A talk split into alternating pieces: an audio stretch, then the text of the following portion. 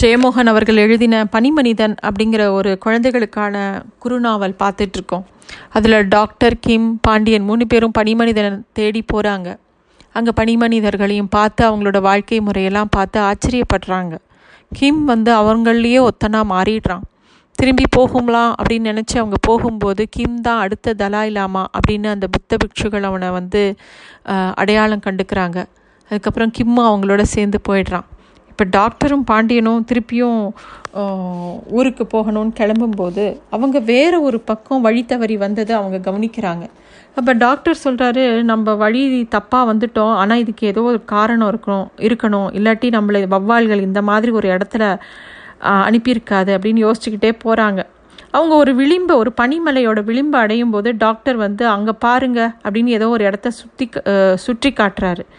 அந்த இடத்துல ஒரு பெரிய பீடம் மாதிரி இருக்குது அது மேலே ஒரு பனி பனியால் மூடப்பட்டிருந்தது. இது என்ன பீடம் அப்படின்னு பாண்டியன் கேட்குறான் பார்க்கலாம் அப்படின்னு சொல்லிட்டு அது மேலே ஏறி நின்று பார்க்குறாரு அவருக்கு ஆச்சரியமாக இருக்குது இங்கே பாருங்க பாண்டியன் அப்படின்னோடனே என்ன டாக்டர் அப்படின்னோடனே அங்கே பாருங்க அப்படின்னோடனே அவர் காமிச்ச திசையில் பாண்டியன் பார்க்குறான் அங்கே ஒரு பெரிய மலை இருக்குது அது ஒரு ரொம்ப அழகான ஒரு காட்சி தெரியறது.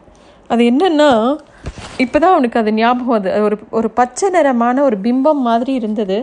பனிமனிதர்கள் வாழக்கூடிய அந்த காடு அங்கேருந்து ரொம்ப அழகாக தெரிகிறது. அங்கே இங் அங்கே அந்த எல்லாமே தலைகீழாக தெரியுது பாருங்கள் ஏன்னா அது ரிஃப்ளெக்ஷனால் அப்படி தெரியறது அப்படின்னு காமிக்கிறாரு. அவன் வந்து பாண்டியன் அதெல்லாம் கூர்ந்து பார்க்குறான். அவங்க போன இடம் எல்லாமே அவனுக்கு அடையாளம் தெரியறது பனிமனிதர்கள் அங்கே தான் சந்தோஷமாக வாழ்ந்த இடத்த பார்க்குறான். பலவிதமான விசித்திரமான பறவைகள் பறந்ததெல்லாம் மறுபிருகங்கள் இருந்ததெல்லாம் அங்கே போகிறதெல்லாம் பார்க்குறான். பாண்டியனுக்கே மனசுக்குள்ளே ஏக்கமாக இருந்தது. அங்கே இருந்தபோது பனிமனிதர்களோடு இருக்கும்போது ஒரு கணம் கூட அவன் மனசில் துக்கமே ஏற்படலை. ரொம்ப மகிழ்ச்சியாக தான் இருந்தான். அது திருப்பியும் நம்ம அங்கே போக முடியுமா? அப்படின்னு ஒரு ஏக்கம் பாண்டியனோட மனசில் வந்தது. அழுக கூட வந்தது அவனுக்கு. அப்போ டாக்டர் சொல்கிறாரு இந்த பீடம் மனுஷங்க தான் கட்டியிருக்காங்க. பனிமனிதர்கள் வாழற காட்டை இங்கேருந்து பார்த்து கை கூப்பி வணங்கலாம். யாரோ இங்கே வந்து தினமும் பனிமனிதர்களை வணங்கியிருக்காங்க. அப்படின்னு டாக்டர் சொல்கிறார் அப்போ பாண்டியன் கேட்குறான் ஒருவேளை அந்த பிட்சுக்கள் தான் வந்து மாங்ஸ் இருக்காங்களே அவங்க தான் வணங்கியிருப்பாங்களோ? அப்படின்னோடனே ஆமாம் இருக்கலாம். அப்படின்னா இங்கே அவங்க தங்குற இடமும் இங்கே தான் பக்கத்தில் ஏதாவது இருக்கணும் அப்படின்னு டாக்டர் சொல்லும்போது சரி வாங்க போய் பார்க்கலான்னு பாண்டியனும் டாக்டரும் அந்த இடத்த அப்படியே சுற்றி சுற்றி பார்க்குறாங்க. எதுவும் பெரிய கட்டடம்லாம் தெரியல. அப்போது டாக்டர் திடீர்னு அங்கே பாருங்கள் பாண்டியன் அது ஒரு பனிப்பாறை மாதிரி இருக்குது அதை பார்த்தீங்களா? அது மேலே ஒரு கலசம் தெரியுது பாருங்கள் அப்படின்னோடனே அப்படின்னா அது ஒரு கோவிலில் தான் இருக்கணும். கோவிலில் தான் மேலே அந்த பனி மூடி இருக்கு அப்படின்னு சொல்லி பாண்டியன் சொல்கிறான் ரெண்டு பேரும் அந்த பாறை கிட்ட போகிறாங்க அது எல்லா பக்கமும் பனியாகவே இருந்தது.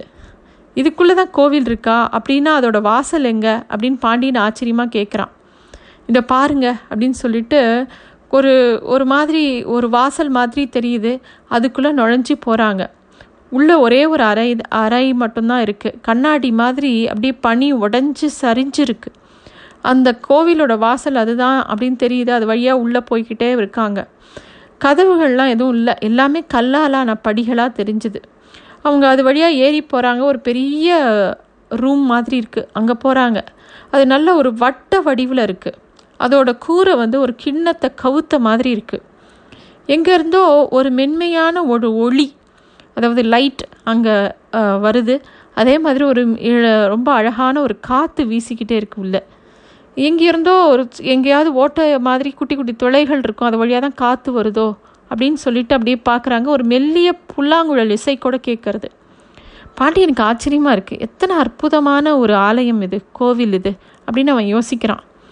அவங்க இயற்கையாகவே இந்த பாறையை குடஞ்சி செஞ்சப்பட்ட விகாரம் இது. இதே மாதிரி குகை கோயில்கள் நம்ம அஜந்தாவில் பார்த்துருக்கேன் அப்படின்னு பாண்டியன் சொல்கிறான் இதை உருவாக்கி ரொம்ப வருஷங்களுக்கு முன்னாடி உருவாக்கியிருக்கணும் அப்படின்னு டாக்டர் சொல்கிறாரு அங்கே சுற்றி சுற்றி பார்க்குறாங்க ஏராளமான சிற்பங்கள் இருக்குது இவங்க இதெல்லாமே போதி சத்வர்களோட உருவங்கள்.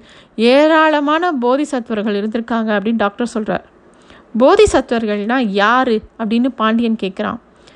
புத்தர் சொன்ன அந்த மெய்ஞானம் அப்படிங்கிற அந்த ஞானத்தை யாரெல்லாம் முழுசாக அடையிறாங்களோ அவங்க எல்லாருமே போதிசத்வர்கள் அப்படின்னு டாக்டர் சொல்கிறார் அப்புறம் என்னெல்லாமோ எழுதியிருக்கே அப்படிங்கும்போது அதெல்லாம் ஏதோ திபேத் மொழியில் எழுதியிருக்கு அப்படிங்கிறத டாக்டர் ஐடென்டிஃபை பண்ணுறாரு அப்போ டாக்டர் சொல்கிறார் பாண்டியன் இது என்ன தெரியுமா? இது புத்த மைத்ரேயரோட ஆலயம். அவர் வரும்போது அவரை வரவேற்கிறதுக்காக இதை கட்டியிருக்காங்க அப்படின்னு டாக்டர் சொல்கிறார் மைத்ரேயர் இங்கே எப்படி வருவார் அப்படின்னு பாண்டியன் கேட்குறான் இந்த ஆலயத்தை எப்படி கட்டியிருக்காங்கன்னு பாருங்கள் இது பனிமனிதர்களோட இடத்த நோக்கி கட்டியிருக்காங்க அப்படின்னு டாக்டர் சொல்கிறார் அப்படின்னா மைத்ரேயர் அங்கேருந்து தான் வருவாரா? பனிமனிதர்கள் வாழற இடத்துலேருந்து தான் வருவாரான்னு பாண்டியன் கேட்க அப்படி தான் நம்பி கட்டியிருக்கணும் இந்த இடத்த அப்படின்னு டாக்டர் சொல்லிகிட்டே இருக்காங்க. இங்கே சிற்பத்தெல்லாம் பாருங்கள் நம்ம பனிமனிதர்கள் வாழ்ந்த இடத்துல இருந்த எல்லா மிருகங்களும் இங்கே இருக்குது பாருங்கள் இந்த சிற்பத்தில். அப்படின்னு அவங்க சொல்ல ரெண்டு பேரும் பேசிட்டு அதெல்லாம் பார்த்துட்டே இருக்கும்போது திடீர்னு யாரோ கதவை திறக்கிற சத்தம் கேட்கறது. ரெண்டு பேரும் பதறி போய் பார்க்குறாங்க. அங்கேருந்து ஒரு வயசான ரொம்ப வயசான ஒரு பிட்சு வரார். அவரோட உடம்பை பார்க்கும்போதே அது நல்லா வளர்ந்துருந்த மாதிரி தோல்லாம் அப்படியே சுருங்கி அப்படி இருந்தது. அவரை பார்க்கும்போது அவர் தலையிலையோ முகத்துலேயோ ரோமங்களே இல்லை.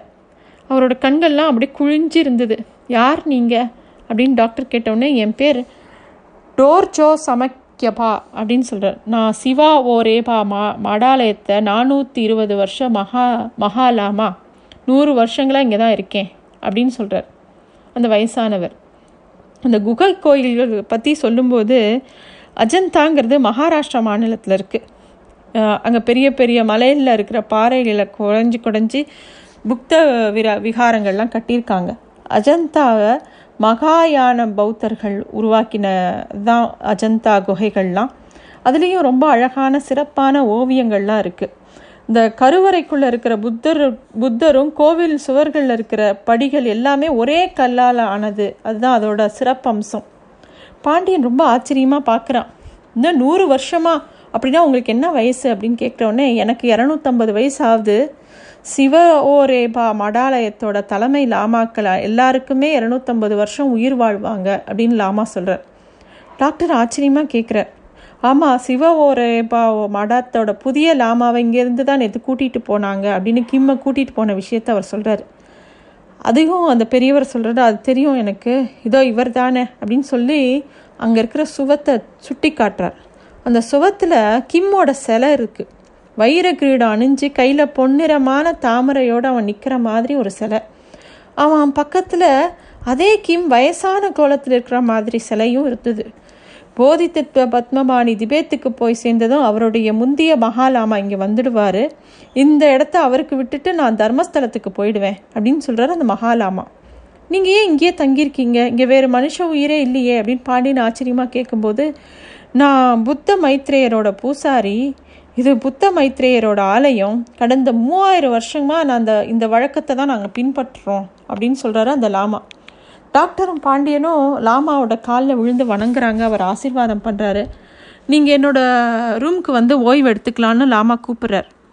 அவங்களும் அந்த ரூமுக்கு போகிறாங்க ரொம்ப சின்ன ரூமு அங்கே வந்து பனியானையோட தோல் விரிக்கப்பட்டிருந்தது. அது வெது வெதுப்பாக இருக்க. அங்கேயே இருக்கலான்னு சொல்கிறாரு அப்போ அவர் சொல்கிறாரு நான் எதுவும் சாப்பிட்றதில்ல. தர்மஸ்தலத்தில் இருக்கிற ஒரு விதமான விதைகளை மட்டும் நான் சாப்பிடுவேன். ஒரு நாளைக்கு ஒரு விதை சாப்பிட்டா போதும். அப்படி தான் நான் வாழ்ந்துட்டுருக்கேன்னு லாமா சொல்கிறார் இப்போ டாக்டர் சொல்கிறாரு அந்த விதை எங்ககிட்ட கூட இருக்குது அப்படின்ன உடனே எப்படி? அப்படின்னு லாமா கேட்ட உடனே இவங்க இந்த பனிமனிதனோட காட்டுக்கு போன விஷயம் அங்கே கிடைச்சது எல்லாம் சொல்கிறாங்க அப்போ லாமா ரொம்ப ஆச்சரியமாக சொல்கிறாரு எதிகளை சந்திக்கிற நீங்கள் ரொம்ப கொடுத்து வச்சவங்க எதிகளை சந்திச்சிருக்கீங்களே அப்படின்னு ரொம்ப ஆச்சரியமாக சொல்கிறார் இந்த ஆலயம் ஏன் தர்மஸ்தலத்தை பார்க்கும்படியாக கட்டப்பட்டிருக்குன்னு டாக்டர் கேட்கும்போது அப்போ லாமா சொல்கிறாரு இந்த மைத்ரேய புத்தர் அங்கேருந்து தான் வரப்போகிறார் அப்படிங்கிற விஷயத்த லாமா சொல்கிறாரு அப்படியா அப்படின்னு ஆச்சரியமாக கேட்கும்போது மைத்ரி அப்படின்னாலே ஒருமைன்னு ஒரு பொருள். மைத்ரேயர் அப்படின்னா ஒருமையே வடிவானவர்னு அர்த்தம். நான் நீ அது இதுன்னு எதுவுமே பிரித்து பார்க்க முடியாமல் இருக்கிறது தான் மைத்ரி.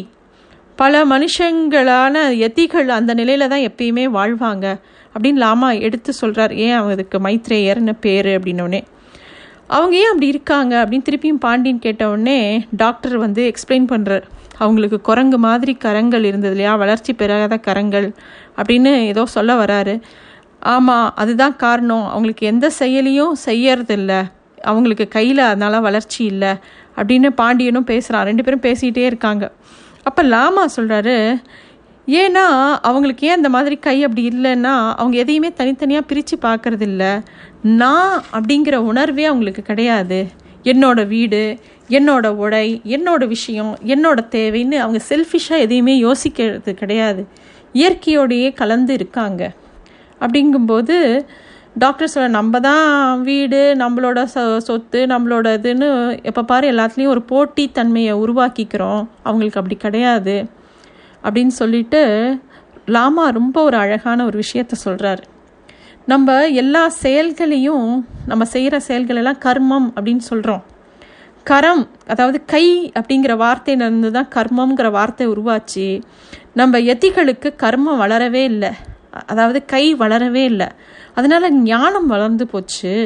நாம் தான் அந்த கர்மத்தில் ஈடுபட்டு ஈடுபட்டு நான் ஞானத்தை வளர்த்துக்கிறதே இல்லை அப்படிங்கிற விஷயத்த லாமா சொல்கிறார் அதனால தான் பனி மனிதர்களுக்கு கை வளரவே இல்லை அப்படிங்கிற விஷயத்துக்கு உண்டான அர்த்தத்தை லாமா புரிய வைக்கிறார். பாண்டியனுக்கு டாக்டர் சொன்னதெல்லாம் ஞாபகம் வந்தது. ஏன்னா அந்த மூளையை பற்றி பேசும்போது மொழியும் கையும் கட்டுப்படுத்துறது முன்மூளை தான். பனிமனிதனுக்கு முன்மூளையோட கைக்குரிய பகுதி வளரவே இல்லை அப்படின்னு சொன்னார் இல்லையா? அது ஞாபகம் வருது. மகாலாமா திருப்பியும் சொல்கிறார் நீங்கள் வந்து மைத்ரேய புத்திரை வணங்கிட்டு கிளம்புங்க அப்படின்னு சொல்லி அந்த இடத்துக்கு கூட்டிகிட்டு போகிறாங்க அது ஒரு பெரிய மண்டபம் விகார மண்டபம். விகாரத்தோட மறு எல்லையில் கருவறை இருந்தது. பாண்டியனும் டாக்டரும் லாமாவை தொடர்ந்து அங்கே போகிறாங்க கருவறை ரொம்ப இருட்டாக இருந்தது. கூர்ந்து பார்க்கும்போது உள்ள புத்தரோட பெரிய சிலை இருக்கிற மாதிரி தெரிஞ்சுது. தியானத்தில் இருக்கிற மாதிரி ஒரு சிலை. லாமா ஒரு குறிப்பிட்ட இடத்துல நின்றுக்கிட்டு அண்ணாந்து பார்த்து சரணம் சரணம்னு கத்துறார். உடனே அந்த சவுண்டு வந்து அந்த கருவறையில் அப்படியே எதிரொலிக்குது. அந்த அதிர்வில் வந்து அங்கேருந்த பனிப்பாலம் அப்படியே விரிசல் விடுது. திருப்பியும் அந்த பனிப்பாலம் பெயர்ந்து ஒரு இடமா விழுது அந்த சத்தம் கேட்குது அப்போ ஒரு பெரிய மணி வேகமாக அடிக்கிறது. அந்த மணி நாதத்தில் கூடவே க கருவறைக்குள்ளே ஒரு லைட்டும் ஒளியும் வருது. உள்ளே இருந்த புத்தரை பார்த்த உடனே பாண்டியன் அப்படியே பிரமிச்சு போயிடுறான். அந்த அந்த புத்தர் யாருன்னா அது பனிமனிதன். பனிமனிதனோட வடிவில் இருந்தது அந்த புத்தர் சிலை. அதோட கை விரல்களும் கால் விரல் விரல்களும் குரங்குகளோட விரல்கள் மாதிரியே இருந்தது. அந்த சிலையோட தலையில் இளஞ்சிவப்பு நிறமான பனிக்கட்டியால் செய்யப்பட்ட ஒரு கிரீடம் இருந்தது. அந்த கிரீடம் மெதுவாக ஒளிவிட ஆரம்பிச்சது. பிறகுதான் அது வந்து ஒரு தூய்மையான வைரத்தோட கிரீடம் அப்படிங்கிறது பாண்டியனுக்கு புரிஞ்சுது. பனி மனிதனோட வடிவில் இருந்த அந்த புத்தரோட சிலையில் கண்களில் நீல நிற வைரங்கள் பொதிக்கப்பட்டிருந்தது. மைத்ரேய புத்தர் அவங்கள கூர்ந்து பார்க்குற மாதிரி இருந்தது.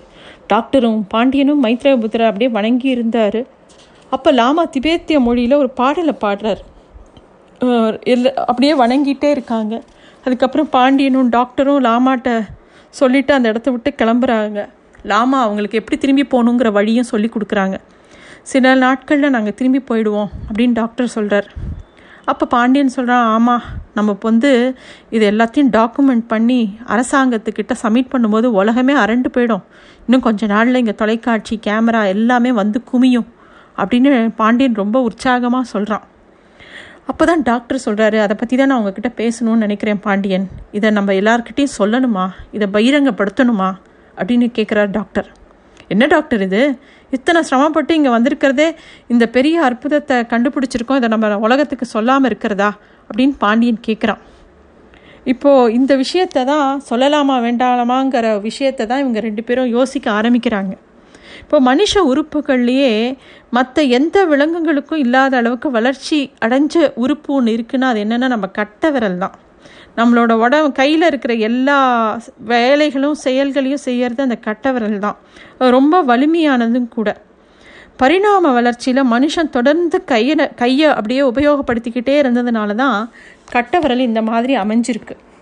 இன்னும் என்ன நடக்க போகுது பனிமனிதன் கதையில் அப்படிங்கிறத அடுத்த எபிசோடில் பார்க்கலாம். அடுத்த எபிசோடோட பனிமனிதன் கதை முடியுது. நன்றி.